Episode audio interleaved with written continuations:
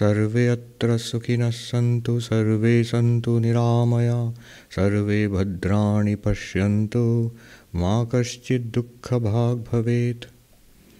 Om let all be happy here let none face disease let न all be cured of disease let all see auspiciousness let sorrow come to none ॐ असतो मा सद्गमय तमसो मा ज्योतिर्गमय मृत्युर्मा अमृतं गमय ॐ शान्तिः शान्तिः शान्तिः ॐ lead us from the unreal to the real, lead us from darkness unto light, lead us from death to immortality.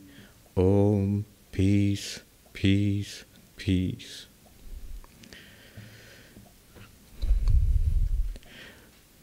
Good morning, everybody. Our little audience gathered here and the much larger virtual audience. So, I know that we are living in dark times, especially for those who are watching this from India. Um, because of the pandemic, there's so much suffering and disease and death. What is the role of spirituality and philosophy at a time like this? I think for those who are seriously interested in Vedanta, this is the time. This is the time when these questions become most important. So there are some who are interested in it as a casual, you know, like a dilettante. Uh, so for them, it may seem at this time of crisis, why talk about philosophy? But for those who are seriously interested, Vedanta is a spirit, serious spiritual quest. This crisis makes it even more serious. That uh, the questions of life and death and overcoming suffering. The whole project of spirituality, of Vedanta, is how can we overcome suffering. And today's subject is also related to that. Today, I want to talk about a very special mantra from one of the most ancient of the Upanishads, the Brihadaranyaka Upanishad. This mantra, um, I will talk about it a little while from now, but let me just give you a little background. Why did I choose this? I've always liked it myself, but a uh, few weeks ago, Swami Atmagyananandaji, who's a Swami in uh, Washington, D.C., so he was giving us an online talk, and there he mentioned that this mantra was the favorite of Swami Bhuteshanandaji, the 12th president of our order, and it seems he really liked this mantra a lot. So that gave me an idea that uh, maybe I should take a closer look at the mantra and study it and talk about it. What makes it uh, even better um, and easier for me is that Vidyaranya Swami, the famous author of the Panchadashi, in that famous Vedantic text, he has written a whole chapter on this mantra. He has taken this mantra from the Brihadaranyaka Upanishad and then written the biggest chapter in the Panchadashi. Uh, he has written nearly 300 verses on this one mantra. So that gives me a lot of uh, you know room to maneuver and um, talk about Vedanta. So that's what I'll do today. Uh, there's so much material that not only today uh, we'll have a series of talks exploring Vedanta in depth. Many of the questions you will see soon, many of the questions that, that you have had over the years, there are certain questions that Vedanta students always ask. And you will see how beautifully these questions are raised and answered, some of which we will see today itself. Anyway, enough advertisement. What is this mantra? and what is so good about it? So, this is in the Brihadaranyaka Upanishad 4 4 12. It goes like this आत्मानं चेद्विजानीयात् अयम् अस्मीति पुरुषः किमिच्छन् कस्य कामाय शरीरम् अनुसञ्ज्वरेत् What does it mean? If an individual like us, if we were to realize, if we should realize that my nature, that I am this Supreme Self, then desiring what and for whose sake would I continue to suffer along with the body? An individual being, and like us, if this individual were to realize that I am the Atman, the Supreme Self, then to satisfy what desire? Desiring what? Kimichan. And for whose sake? Would this person continue to suffer along with the sufferings of the body? And the sufferings of the body, um, Shankaracharya in his commentary has written a brief commentary on this mantra in the Brihadaranyaka Upanishad Bhashya. And there he says, Shariram, Sharira Rogam Anurujyate suffers along with the disease of the body, which has really, uh, which echoes so strongly today in our, our present situation. So, this is the mantra. And here you see the essence of Vedanta sum, summed up in this one little mantra from the Brihadaranyaka Upanishad. Here we have the importance of knowledge. Vijaniyat. Technically, here let me just make a point that uh, uh, it means not that you know something, you should know. It's like a recommendation. Uh, some of the mantras in the Upanishads you find like this that uh, here Atmanam Ched Vijaniyat, if one should know the self to be of this nature, the Supreme Self. Um, another place in the Brihadaranyaka itself you find Atmavare Drashtavya, Shrotavya, Mantavya, Nididhyasitavya. The Atman is to, my dear, the Atman is to be realized. You should hear about it, uh, contemplate it, and meditate upon it. So it's like you'll notice the should, that you should do it. In the Mandukya Upanishad, which we discussed, in the seventh mantra, at the end, Sa Atma Savigneyaha. That is the self, what was described, and that should be known. So it's highly recommended. There are a lot of intricate discussions on this, whether you can, whether it is actually a commandment of the scriptures, whether actually you can even command, uh, you can give a vidhi, a command that you should become enlightened. But let's just not go into those controversies and say it's highly recommended that one should become enlightened. What is this enlightenment? That I, the self, the individual, um, I, the individual self, who is the individual self? The waker experiencing the waking world, or the, or the dreamer experiencing the dreams, or the deep sleeper. I am not that.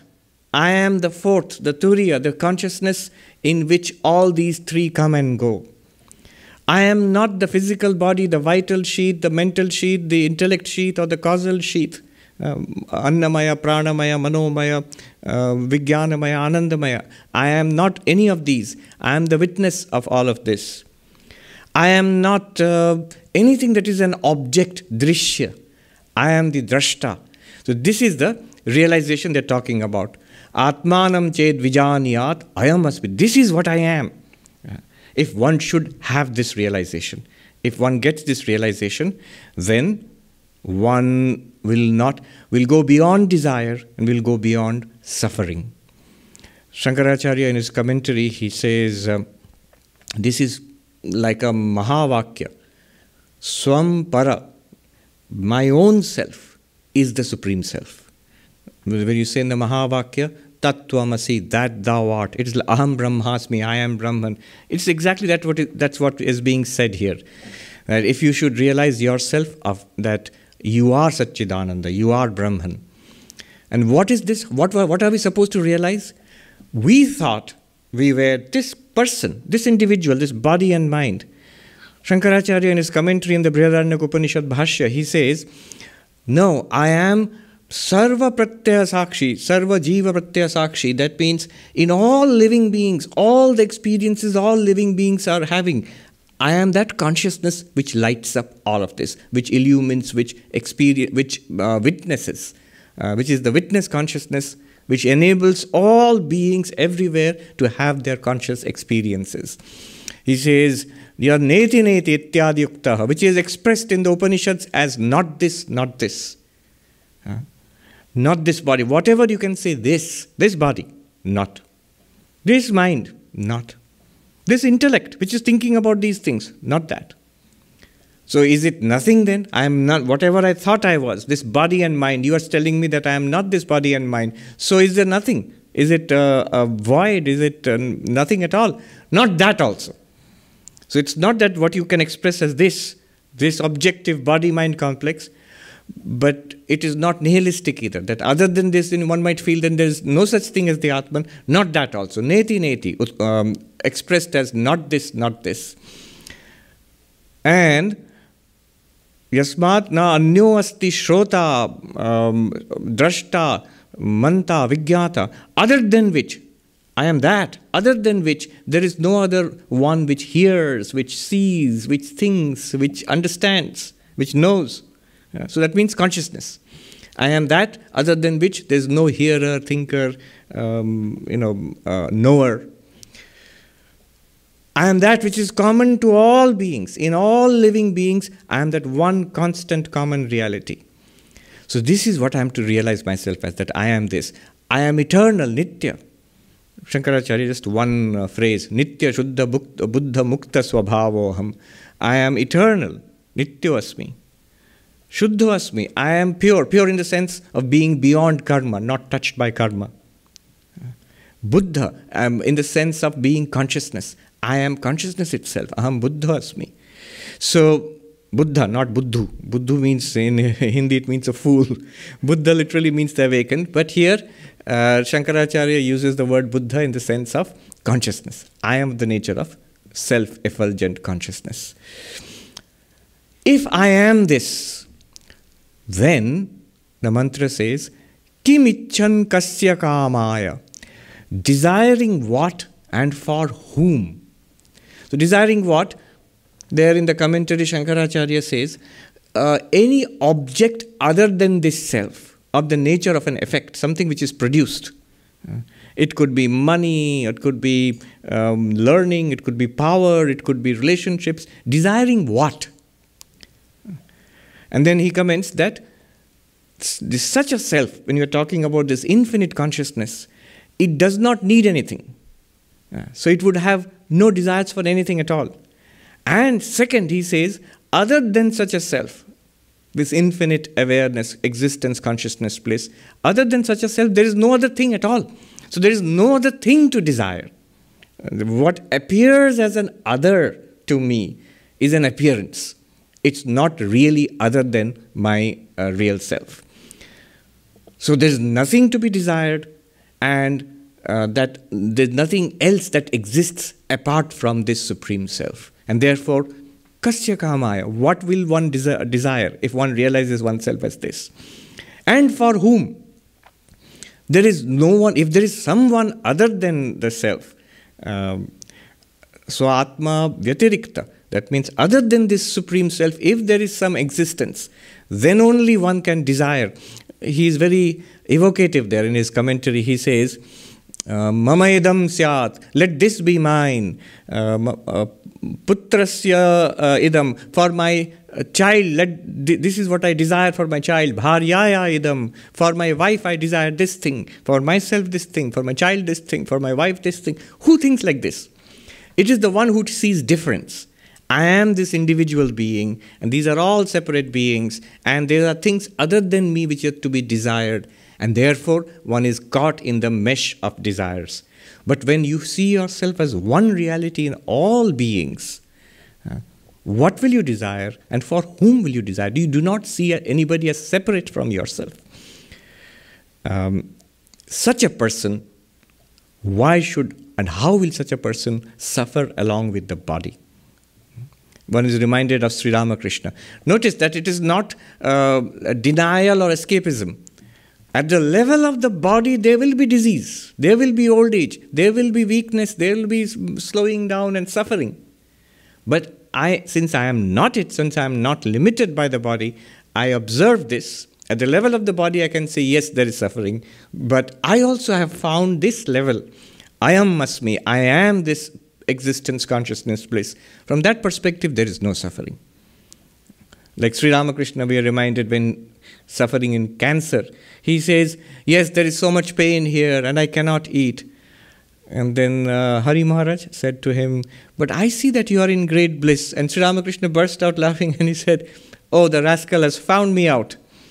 That means there is another level from which I can experience, like I see that here is the body, here is the disease, here is the pain and the suffering, and yet I who experience all this, at my level as consciousness, there is no body, there is no disease, there is no suffering. From that perspective, this distinction becomes clear. So, this is the uh, mantra. Here you have all the elements of Vedanta present the individual who realize this, the ultimate nature as I, Aham Brahmasmi, I am Brahman. The importance of knowledge, Vijaniyat. Knowledge is crucial. The problem is ignorance, and the solution is knowledge. We do not know. We do not feel this to be so. And then when we know, when we feel this to be so, then we get then the result of such knowledge. Kimichan, you transcend desire. There's nothing more that you would want from that perspective for yourself. And for whose sake you do not see anybody other than yourself. The person you thought you were, that person becomes an appearance. It's not, not you anymore. It's like a mask that you're putting on. You are not really that person. For whose sake? And therefore, you would go beyond the sufferings of the body mind. Body does not mean only the physical body, also the mind. Hmm. Um, shariram anusanjvaret. And it's literally the words mean fevered after the fever of the body. The body is like a fever, and you get you suffer along with the body. You do not suffer anymore along with the body once one realizes this. The topic I've given today is called the lamp of bliss.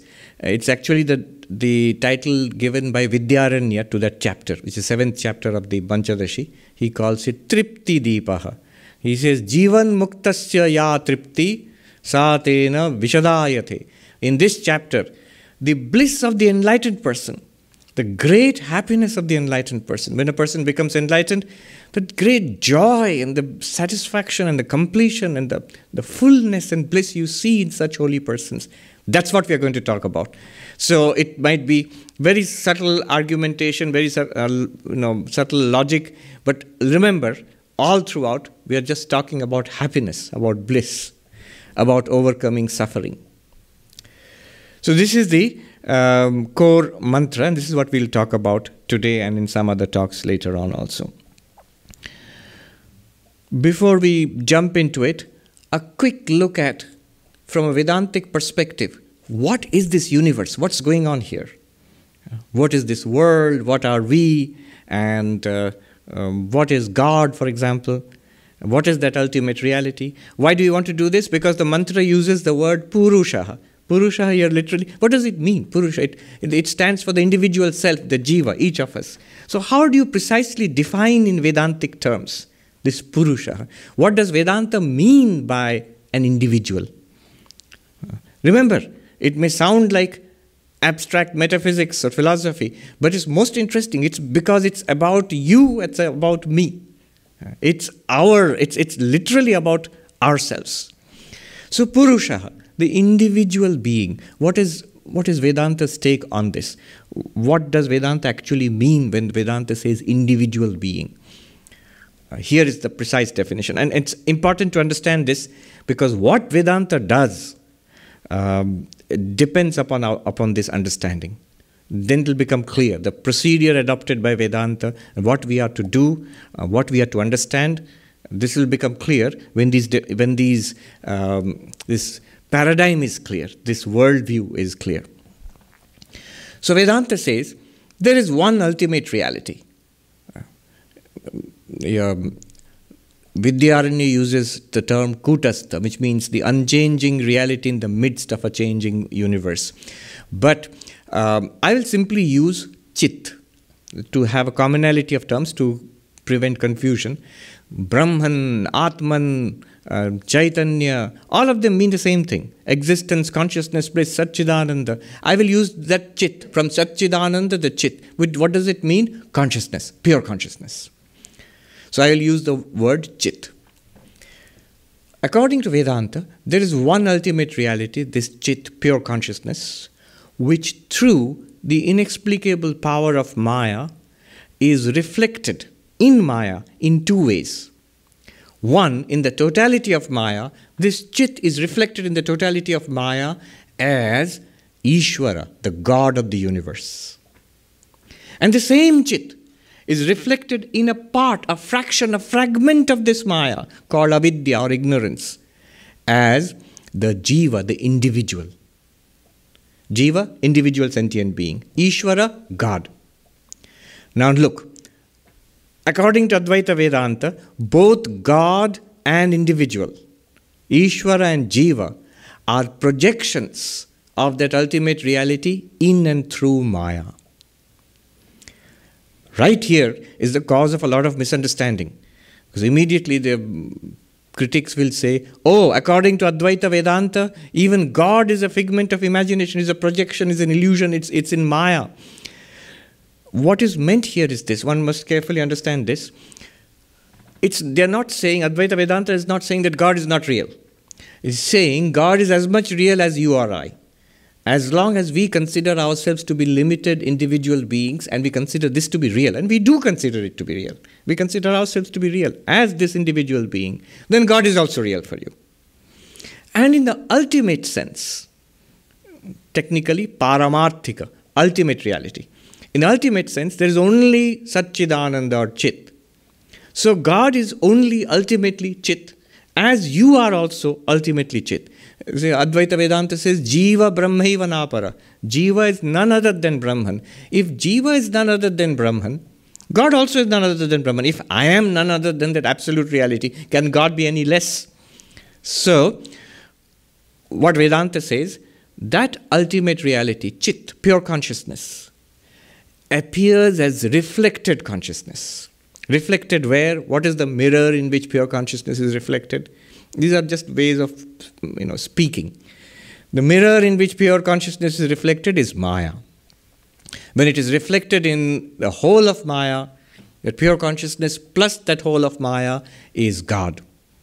Many words are used Ishvara, Saguna Brahman, or in English I'm using the word God. And when it's reflected in a fraction of that Maya, it is Jiva, the individual being, us. All right, so now it is this Ishvara and Jiva. Remember, ultimate truth in Sanskrit, Paramarthika, Chit, pure consciousness. At the Vyavaharika level, transactional level, lower truth, relative truth, there is Maya, there is Ishvara, and there is Jiva. So one must not ask the question that uh, if there is that ultimate reality, Chit, and then you are saying now there is Maya also, then there are two. There is the pure consciousness and Maya. No, Maya lies on the side of relative uh, truth, uh, the lower truth. It is not a countably second reality apart from consciousness. As far as consciousness is concerned, it alone exists. It's like saying um, the clay, through the uh, name and form of a pot, now gets the power of holding water. Let me repeat that. The clay through the form of a pot and the name of a pot um, gets the power of holding water. Now it can hold water and milk. Now the clay is like that absolute reality, suppose. And the name and the form are like Maya. So through the name and form, the clay now appears as a pot. And it has some special capacities. Now, is the name and the form something, a second reality apart from the clay? Are there two things, clay and name and form? Not at all. The name and the form are not substantial realities. They cannot exist without the clay. Similarly, Maya is not a second substantial reality apart from Chit or consciousness. So, consciousness alone exists. But at our transactional relative level, that consciousness appears through Maya as Ishvara and Jiva, as God and the individual being. And this God and this individual being, beings, many, Together, they are responsible for this universe. From the creation of the universe, uh, uh, from the initial projection through Maya, the five elements are created. Those who are attending the online Vedanta Sara classes, they know about this. The five elements are created space and air and uh, water and fire and earth. And through the mixture of that, the 14 worlds are created. All of that is done by Ishvara with the power of Maya. And these bodies are created by Ishvara. And these subtle bodies are created. And then Ishvara himself enters, is reflected uh, in the subtle bodies as the jiva. So, this consciousness reflected in Maya, Ishvara, consciousness reflected in a fragment of Maya, is jiva. And this jiva, what this jiva does is this entire universe is a creation, joint venture of God and the human. So God creates this physical universe and the subtle universe. We create a mess. somebody said, Ishwar, in Hindi, Ishwar Srishti kisi ko dukh nahi deta hai. The creation of God does not give sorrow and suffering to anybody. It is we who create or generate suffering. Now that might seem strange. What do you mean? Isn't coronavirus the creation of God? So that is giving suffering to us. How can you say it does not give the creation of God does not give suffering? Earthquakes and storms and global no global warming is our creation, so can't blame God for that. Uh, coronavirus. Uh, the, so all of that is giving suffering, is it not? Ah, but remember, there is a test case. The enlightened ones, those jivas who have realized their identity as Brahman, uh, I am Brahman, I am Chit, the pure consciousness, they do not suffer. They live in the same creation. Even the worst of uh, problems, which is terrible from our perspective, from the enlightened person's perspective, it is not suffering. They are somehow able to transcend suffering in this creation, in God's creation remaining within coronavirus and all sorts of problems, an enlightened person will say that really speaking, I am beyond suffering. Which means, what's the difference between an enlightened person and us? The word itself, enlightened, the person has got knowledge about the reality. We do not, we are in ignorance. That ignorance is our responsibility. It's our problem. So all our sufferings ultimately are because of our ignorance of the reality, reality of the universe, reality about ourselves. Therefore, Vedanta holds that God is, does not give suffering to anybody. It's quite a radical statement. And the answer is that those individual beings who are enlightened, they demonstrate that by getting enlightenment, by getting realization, they go beyond suffering. If God was giving suffering, whether you're enlightened or not, it should not matter. You're all living in the same universe, everybody should suffer. No. One can go beyond suffering. That was the great discovery of the Buddha that there is suffering, there is a release from suffering. And the release from suffering comes from wisdom, from enlightenment. So the jiva is responsible for samsara. Our problem, our individual problems, um, you know, the, what, what is our creation? The physical bodies and minds are God's creation. But our creation is I am father, mother, I am happy, I am sad, I am rich, I am poor. All these identification, body based identifications, which lead to suffering. This is our responsibility. So, this is the world view. So, what, why are we talking about this? This enables us to see what is meant by Purushaha in the word, uh, in that mantra. I Ayam Masmi iti Purushaha what is the Vedanta, what is Vedanta's conception of an individual being, uh, the individual uh, seeker? It is this. The individual being is pure consciousness, chit, plus the reflection of chit, chidabhasa, the reflected consciousness. Pure consciousness and the reflected consciousness together, mixed up. It's a peculiar mixture. This mixture is called Purusha pure consciousness and reflected consciousness. Let me give an example, it will make it clear. Um, suppose I look at my face in the mirror. I'm looking at my face in the mirror. So there is my real face, there is a reflecting surface, a mirror, and there is a reflected face. So suppose I am under some kind of delusion. I forget this real face. And I think I am that one, there. That reflected face, that, that is who I am. I don't even know it's a reflected face. I think I am that. So, this peculiar combination, this mixture, this confusion, real face, mirror, and the reflected face in the mirror together is what we are calling the Purusha. This is our condition right now. According to Vedanta, this one must uh, become familiar with this kind of a worldview. What Vedanta says is we are pure consciousness. Right now, aham brahmasmi, I am Brahman, that thou art. Right now, you are that. but you don't know, you have no inkling of this pure consciousness. What is what are we like? We are like the person who is aware only of the mirror and the reflected face in the mirror and have completely forgotten the real face. We are like that. Real face is there. How do you know real face is there? If the reflected face is there, real face must also be there. Uh, but we have forgotten about it somehow. Some, imagine such a strange situation has happened. This is our nature. Uh, Purusha is that reflected consciousness along with the real consciousness, the pure consciousness in the back. Chit and Chidabhasa. Primarily the Chidabhasa. What does the word Chidabhasa mean? It means reflected consciousness.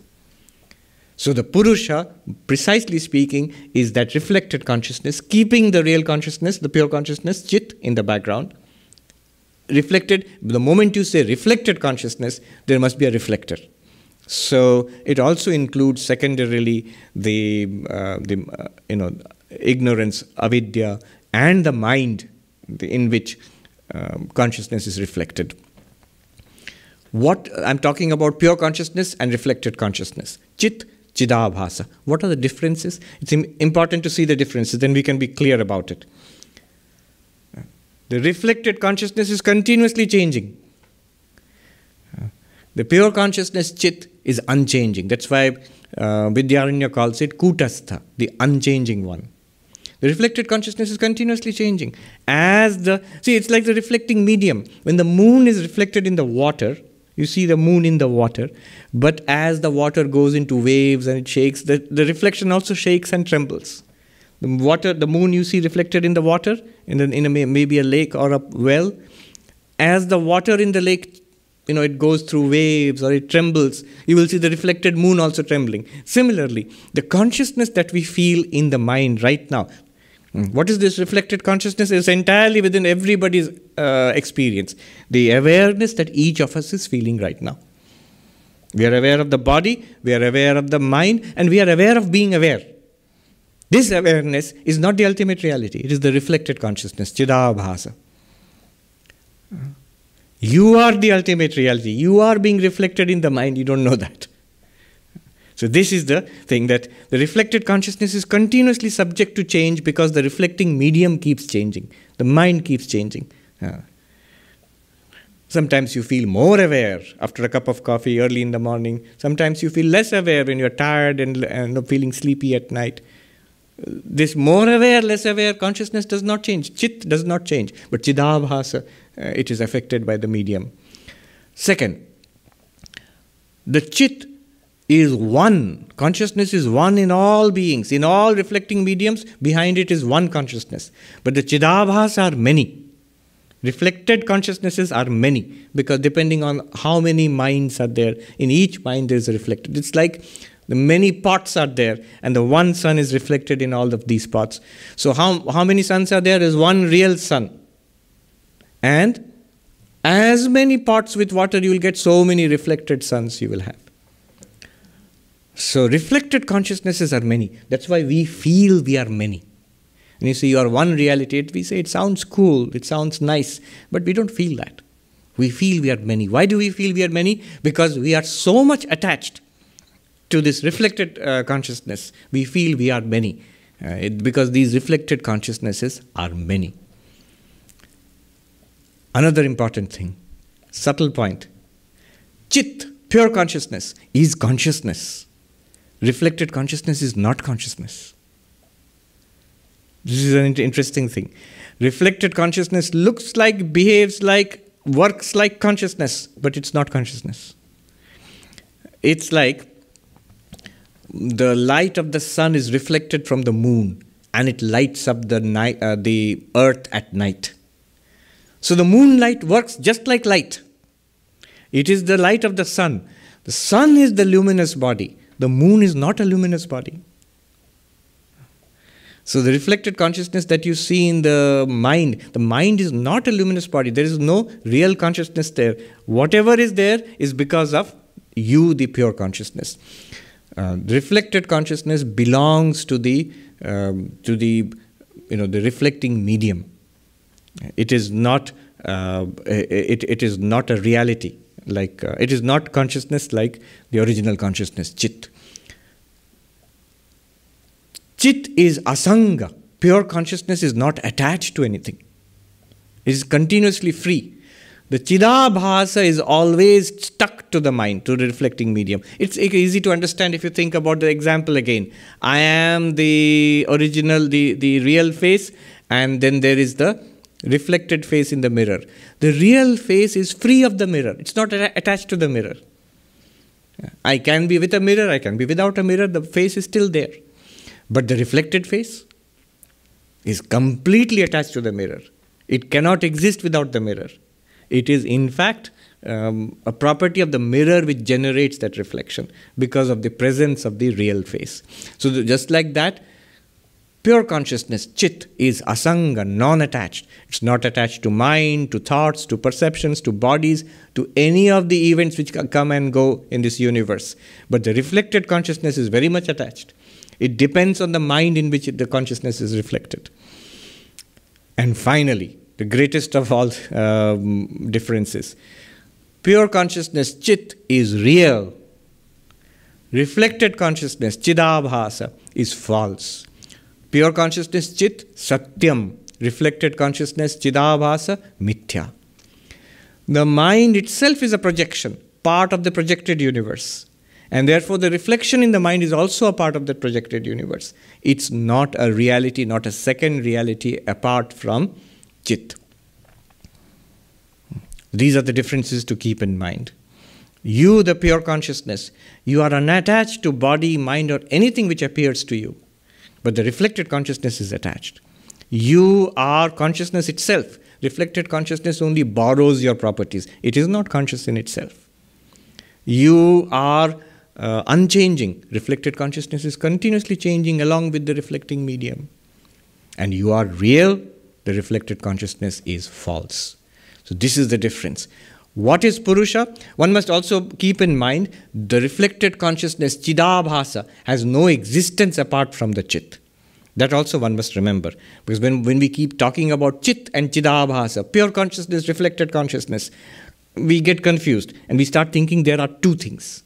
There's actually not two things. There's only one thing, which is you, the pure consciousness. Right now, we are not aware of it, and that's why Vedanta uses this format it starts with what you are aware of.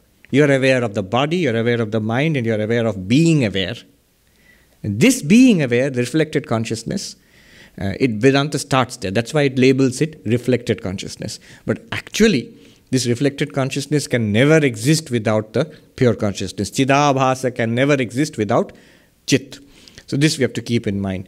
Shankaracharya says, and it's an Upanishadic statement, Nanyo asti um, shrota, drashta, manta. There is no other seer, hear, hearer, uh, thinker, knower other than this pure consciousness.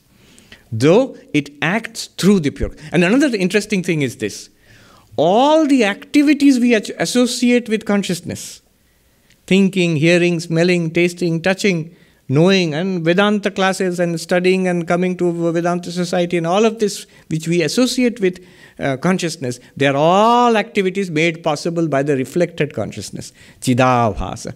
Is an important point. It is the reflected consciousness in the mind which illumines the activities of the mind and the sense organ and the body. And then we can say, I am walking, I am speaking, uh, I see, I hear, I think, I remember, I desire. I study Vedanta. I know I am Brahman. All of this is because of that reflected consciousness. Pure consciousness in itself is ultimately not a seer or a hearer or a thinker. Uh, all this is possible only with the mind and the sense organs. It's not so difficult to understand. I mean, uh, I, the person, I cannot fly by myself. But if I'm a pilot and I can fly a plane, yes, with the plane and with my skills as a pilot, I can fly. But as a person, I don't fly. Pure consciousness by itself does not do anything. But reflected in the body and mind, which are all its projections, it can do many things. So, what? What comes of all of this? Here is the, uh, the uh, what Vedanta does actually. It says that as long as we emphasize and we are confused about our real nature and we emphasize the reflected consciousness, you're trapped in samsara.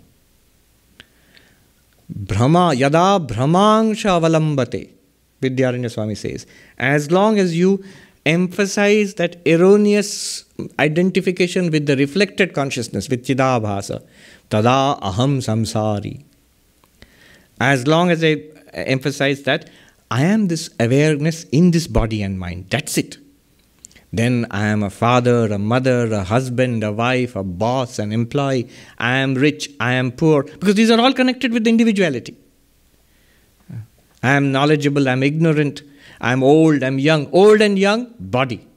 Knowledgeable and ignorant, intellect. Father, mother, husband, wife, teacher, student, relationships. All of these relate to the the reflected consciousness. And as long as we do not, we are not clear that we are not it, we, we identify totally with the reflected consciousness and all its relationships and activities. And this is called samsara. Then there are things to be desired. As long as I'm a little body, I desire. I don't want to be sick. I want to be healthy and free and protected from the coronavirus. I desire to be rich. I don't want to be poor. I desire to be learned. I don't want to be ignorant. All of this, this, I like this, I don't like this, these preferences, all of this are because of the reflected consciousness. Brahmangsha valambate. As long as you put stress on, catch hold of, your support is the reflected consciousness, you are in trouble. You are chidab, uh, you are in some, you are in samsara. Just the opposite. What is Vedanta teaching us? Brahmamsha tiraskarat. Yada, this is Brahmamsha tiraskarat, uh, yada chidatmaham.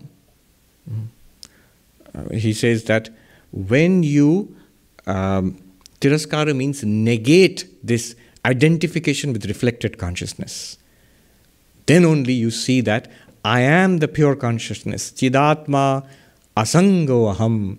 I am of the nature of pure consciousness and completely unattached. I'm, I am this real face, completely unattached with the mirror or the reflected face. Let there be a thousand mirrors like a barber shop and a thousand reflected faces. It is nothing to me because I know I am this only. Not any of the mirrors, not any of the reflected faces. Similarly, when by negation of that that reflected consciousness. What is this negation of the reflected consciousness? We have discussed this many times. How do you negate the reflected consciousness? Negate means what? I am not that. I am the witness of that.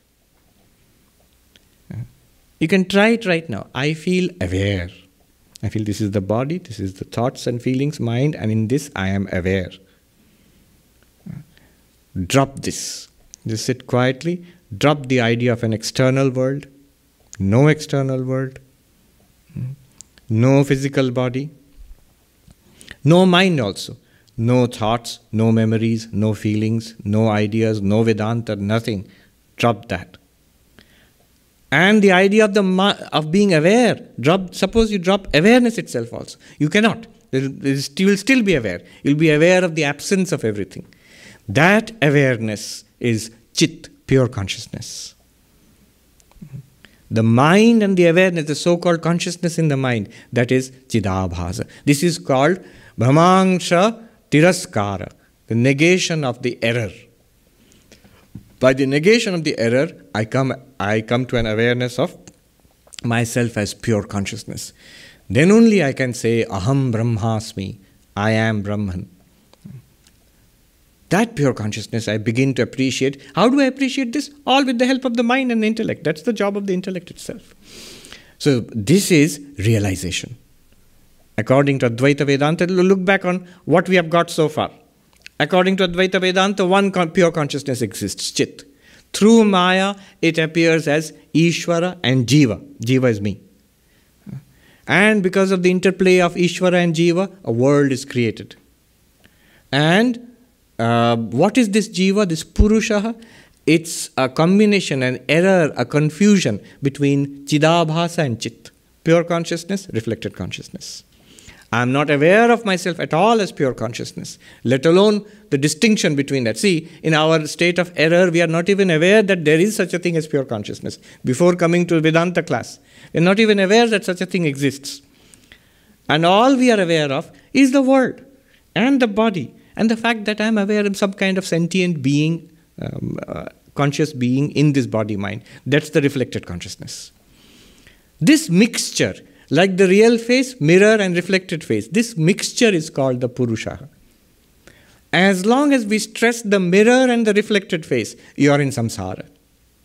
When you negate the mirror and the reflected face and say, This is my real face, you are free of samsara. Just like that, as long as we think we are the reflected consciousness in body and mind, we are in samsara. We are bound to be affected by the world. We are bound to be affected by the body. We are bound to be affected by the mind also. Very difficult to come out of it. But when you negate this confusion, when you cut, there's no link at all. What links me and the mirror? Nothing. I'm just looking at the mirror, that's all. Uh, so, what, what is the link between pure consciousness? Okay, put it this way. One sadhu put it very nicely. What is the link between Chid and Chidabhasa? What is the connection between pure consciousness and reflected consciousness? What is the connection between the real you and the person you? Answer is there's no, uh, no connection at all. And he said, Bevkufi matra, stupidity only. The only connection between you and the mirror is to. It, I would be stupid to think that I am that reflected face. You will say, You're stupid. No, you are not that reflected face. You are here. But I see that. Yes, you see it, but you don't see yourself. That's why you think you are that one. Uh, so that's what is happening to us. Now, immediately, a question arises. So these questions are these questions come to all of us. The question is, suppose there's an opponent. This is how in Vedanta the subject is developed. Purva Paksha and Siddhanta. Siddhanta means you, the non-dualist, and Purva Paksha means the opponent, the one who raises raises objections. Often they come from different schools of philosophy. So the opponent raises a question. Just a minute. in America, you call it raining on your parade. Wait, hold it right there who is the one? Who is the one who says i am brahman i am pure consciousness is it uh, pure consciousness who says that? Because pure consciousness cannot say that. You just said speaking ta- um, listening uh, thinking understanding all of that is done by the reflected consciousness. But reflected consciousness also cannot say that because reflected consciousness is reflected consciousness. It's not pure consciousness. So who says i am pure consciousness in your system. So here's the question of what do you mean by I? When I say I am Brahman, what is the meaning of I in Vedanta? And Vidyaranya makes a distinction of I, the three uses of I. I mentioned this at other times also. The three meanings of I. There's one primary meaning and two implied meaning or secondary meaning. In Sanskrit, Mukhyartha, Lakshyartha. The primary meaning of I is the meaning used by everybody, the common person, in, in the level of ignorance, and under the influence of ignorance, the, when we say I, what do we mean? We mean I, this body mind, that's all we mean. And according to Vedanta, what we mean is this mixture, this confusion of chit and chidabhasa. Pure consciousness, reflected consciousness. This mixture is what we mean by I. Precisely. In general, we mean this body and mind. Why do we mean this body and mind by the word term I? Because the I refers to the mixture of chit and chidabhasa, basically the reflected consciousness. And the reflected consciousness is reflected in the mind. Uh, so, moment you refer to the reflected consciousness, the mind comes along with it. And the mind is deeply connected to the body, so the body also comes along with it. So, the moment we say I, uh, we mean this body mind, this awareness I. Notice, it's exactly, if you precisely want to point out what do you mean by I, you mean that awareness. Uh, this person, this awareness you, we all of us feel right now. What is this awareness? Now we know the terms. This is Chidabhasa, reflected consciousness. So, according to Vedanta, under conditions of ignorance, masses, most of us, we mean Chit plus Chidabhasa. Why Chit plus Chidabhasa? Because Chit is always there. When you mean the reflected face, you the original face, the real face is always there. So this mixture of chit and chidabhasa is what we mean by I. The enlightened person means something different by I. So these are important clarifications. When the enlightened person uses the word I, what does the enlightened person refer to? Because words refer to things. When I say clock, it refers to this thing. So when say I, what does the enlightened person refer to? The enlightened person has two meanings for the word I. One is Chidabhasa, reflected consciousness, and the other one is Chit, pure consciousness. So it, the distinction is very clear when we take that example I gave you about Sri Ramakrishna suffering from cancer. When Sri Ramakrishna says, It hurts and uh, I cannot eat. Uh, and he says, I cannot eat. What is he referring, referring to by the term I? Chidabhasa, reflected consciousness. And the moment Hari Maharaj tells him that, but I see that you are in bliss. And when Sri Ramakrishna acknowledges, yes, I am in bliss, that I am in bliss, that I, what does it refer to? Pure consciousness, Chit. Let me re- repeat that. The enlightened person uses I in two senses. In order to deal with us, in order to live in this practical world, in order to play the role he is playing, because for the enlightened person, it's only a role. The enlightened person knows I am not this. So, it, as long as this drama of life continues, the enlightened person continues to play the role and plays it very well. Uh, in that role, the enlightened person refers to the I as that role, that Chidabhasa, the reflected consciousness. Yes, here is a body with cancer, and there is pain, and there is suffering, and uh, there is such a struggle, and I say, I am in pain, I am suffering. Chidabhasa, reflected consciousness. But the difference between the enlightened person and the rest of us is, is that the enlightened person can equally honestly say, even more honestly than that, say, I am not in pain. I am in bliss.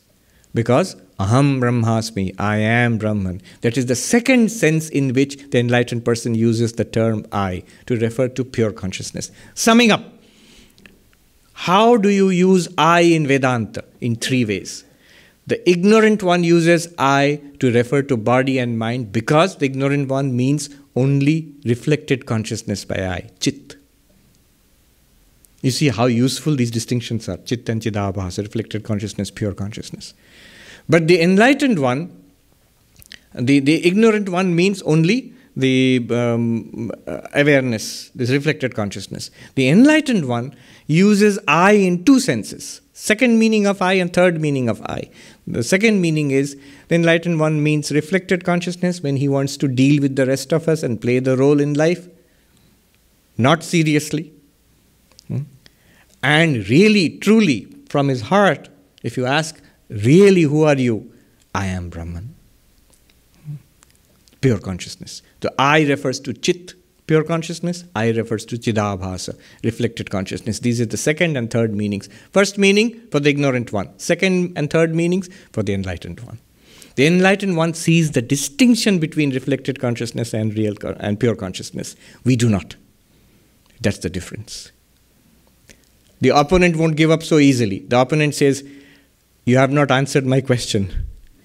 Who is it that says, I am Brahman? Only one who can say is reflected consciousness. But reflected consciousness is not pure consciousness. How can the reflected consciousness say, I am pure consciousness? And pure consciousness cannot say, I am pure consciousness, because pure consciousness cannot say anything. Pure consciousness is pure consciousness. Who is, this is a big question. Who realizes? Who is doing Vedanta? Who becomes enlightened? So this question goes very deep. In, it is asked in many forms. I have, throughout the last few years, so many ways. If I am Brahman, then whom am I worshipping? How can a non dualist worship God? All these questions can be answered by these distinctions. See. So the opponent persists in asking the question Who is it that asks, How can the reflected consciousness say, I am pure consciousness? It's not true. Hmm. Isn't it wrong to say such a thing by your own philosophy? And the answer is there is no harm in this. Very subtle point. This is because the reflected consciousness is none other than the pure consciousness. Wait a minute. The opponent would say, didn't the whole of this exercise was to separate pure consciousness and reflected consciousness? The distinction between reflected consciousness and pure consciousness. This is what you wanted to teach. And now you have the, the chutzpah, the gall to say that they are not separate. The subtle point is this pure consciousness is indeed separate from reflected consciousness. But reflected consciousness is not separate from pure consciousness. What do you mean by that? Very easy. Real face is separate from the reflected face. But reflected face is not separate from real face. How? Real face can exist without the reflection. Take away the mirror. Is the face there or not? I cannot see it, but you can see. It's there. But take away the real face. Is the reflection there? No. The reflection does not exist without the reality. The reflection is nothing, ultimately, nothing but the reality. By the way, just a little aside is nothing but pure consciousness, uh, reflected consciousness is nothing but pure consciousness. This entire universe is nothing but consciousness. Yesterday in a class, uh, Professor Arindam Chakrabarti was saying that this famous Oxford philosopher, Gilbert Ryle, who um, wrote this book on the concept of mind, you know, uh, he, uh, so he used to say this reductionism. When you say that uh, you know consciousness is nothing but the brain. So that's reductionism. It's called a materialistic reductionism. All of what we see here is nothing but matter and energy. Reductionism. So he used to call it he said he invented a term. He called it nothing buttery. Nothing buttery so Advaita Vedanta is also a kind of nothing buttery. It says, of course, he was himself guilty of a little bit of nothing buttery because he reduced the distinction between mind and body to uh, only a matter of language. That was fashionable in, at, in Oxford and Cambridge at that time, in the 50s and 60s, ordinary language philosophy. So he said it's just uh, a confusion created by language. This was under influence of Bertrand Russell, Wittgenstein, and others. So nothing but a confusion created by language, nothing buttery. But what Vidyaranya wants to say is reflected consciousness is nothing but pure consciousness. Therefore, if reflected consciousness were to say, I am pure consciousness, not wrong. It's all right. It's like this. Who is saying that I am pure consciousness? Pure consciousness is saying I am pure consciousness using reflected consciousness. It's like this. Uh, when I say I am happy, Notice closely how am I saying it? The tongue is moving, the air is pumping from the lungs, the voice box is operating, and the mouth basically says, I am happy. Is the mouth happy? Is the tongue happy? Are the lungs happy? Is the voice box happy? No. Happiness is in the mind. And the mind is using the vocal apparatus to express its own happiness. And there's nothing wrong if the tongue says, I am happy. It does not mean the tongue is happy, it means the mind is happy. But the mind cannot speak. The mind speaks with the help of this vocal apparatus. Similarly, pure consciousness is alone the one which realizes I am pure consciousness using the reflected consciousness. So the opponent's question was, isn't it wrong for reflect reflected consciousness can at the most say there is a pure consciousness? See, these questions keep coming. Many people speak like this. Uh, my Atman, I have now understood. My Atman is all right. It is pure Satchidananda, but I have many problems. What are you doing? You are talking like reflected consciousness. You're saying pure consciousness. My pure consciousness is fine, but my reflected, but I am ha- having problems. Not my pure consciousness. You are the pure consciousness. Own up to that. That itself is enlightenment. Moment you step back from reflected consciousness into pure consciousness, that your real nature is pure consciousness, and see that reflected consciousness is only your reflection, which enables you to operate this body mind system. And then you, in this body mind system, you come to the realization using the intellect, the reflected consciousness, it says, Aham Brahmasmi, I am Brahman. That's perfectly all right, nothing wrong with it. It's like the rope and the snake. Pure consciousness is like the rope, and the reflected consciousness is like the snake. It's an appearance. It's not real in itself. It's nothing but, nothing buttery. it's nothing but pure consciousness. Pure consciousness is the only reality. Reflected consciousness is false, it's mithya. And the mithya, the false, cannot exist without the real. It is grounded in the real. Immediately the opponent says, Ah, but that leads to more problems. Next question is even more subtle. If you understand the question, the answers are interesting. The next question is You just said that the reflected consciousness is false, the pure consciousness alone is true. Bodhopi mithya chet. Then, if the reflected consciousness is false, then its realization, I am Brahman, that also is false. The knowledge you are talking about, all this Vedantic knowledge, that's false knowledge then. Because the one who realizes it, that reflected consciousness who is saying, I am Brahman, that's false. You just admitted reflected consciousness is false, it's an appearance. Then the knowledge of that reflected consciousness is also false. Not only that, the liberation achieved by this knowledge, you said by realizing the difference between reflected consciousness and pure consciousness, chit and chidabhasa, you will be free of samsara. This liberation also becomes false then. Do you see the question? And Vidyaranya's answer there is very blunt and humorous. He says, Na iti kovadet. Who denies it? We are not denying it. We are very happy that it is false. According to Vedanta, you, the pure consciousness, you are always free. Your freedom is real. Your bondage was never real.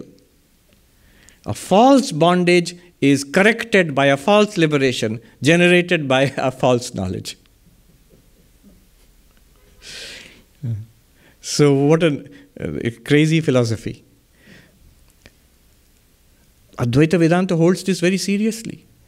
If the snake is false, then the disappearance of the snake also will be false.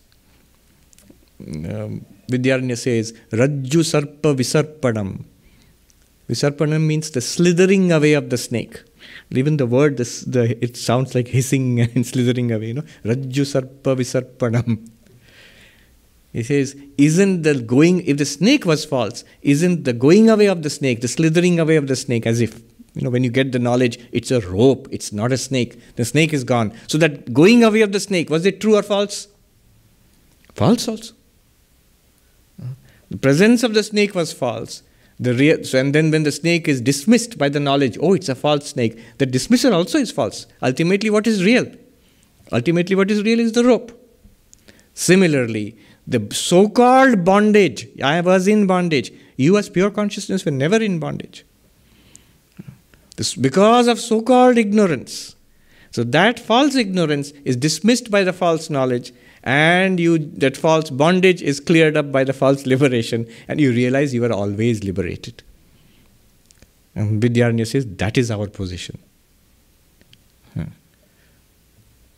He says, Who denies it? I mean, the opponent says um, that uh, so your knowledge also is false. If the reflected consciousness is false, and then reflected consciousness is knowledge, I am pure consciousness, then that is also false. Yes, of course. How, then what's the point here? This knowledge will work. That's all we need. It is enough to dismiss the ignorance. Ignorance is in the mind, and knowledge must come in the mind to dismiss that ignorance. You, the pure consciousness, you are always free. The ignorance in the mind was, I am this, this awareness here. But that's reflected consciousness. That ignorance is removed, and then the knowledge comes I am that pure consciousness. Oh, I was always free.